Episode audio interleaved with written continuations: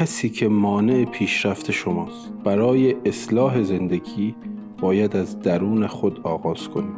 اندرو متیوس یک روز وقتی کارمندان به اداره رسیدند اطلاعیه بزرگی را در تابلوی اعلانات دیدند که روی آن نوشته بود دیروز فردی که مانع پیشرفت شما در این اداره بود درگذشت شما را به شرکت در مراسم تشییع جنازه که ساعت ده در سالن اجتماعات برگزار می شود دعوت می کنیم. ابتدا همه از دریافت خبر مرگ یکی از همکارانشان ناراحت می شدند اما پس از مدتی کنجکاو بودند بدانند کسی که مانع پیشرفت آنها در اداره می شد که بوده است. این کنجکاوی تقریبا تمام کارمندان را ساعت ده به سالن کشان رفته رفته که جمعیت زیاد می شد هیجان هم بالا می رفت همه پیش خود فکر می کردند این فرد چه کسی بود که مانع پیشرفت ما در اداره بود. به هر حال خوب شد که مرد. کارمندان در صف و به نوبت یکی یکی به تابوت نزدیک می شدند و وقتی به درون آن نگاه می کردند ناگهان خشکشان می‌زد و زبانشان بند می آمد. آینه ای در درون تابوت قرار داشت که هر کس به درون آن نگاه می کرد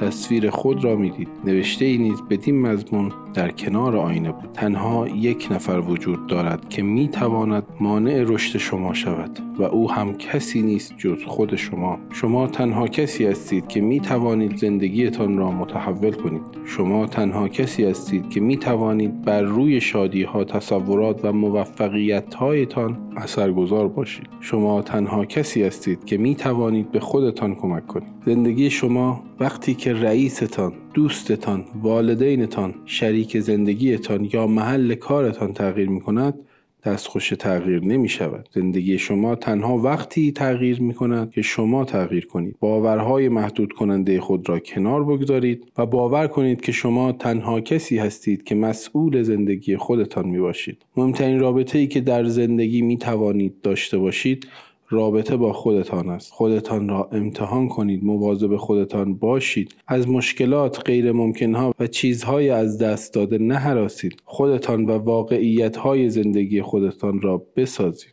دنیا مثل آینه است. انعکاس افکاری را که فرد قویا به آنها اعتقاد دارد به او باز میگرداند. تفاوتها در روش نگاه کردن به زندگی است.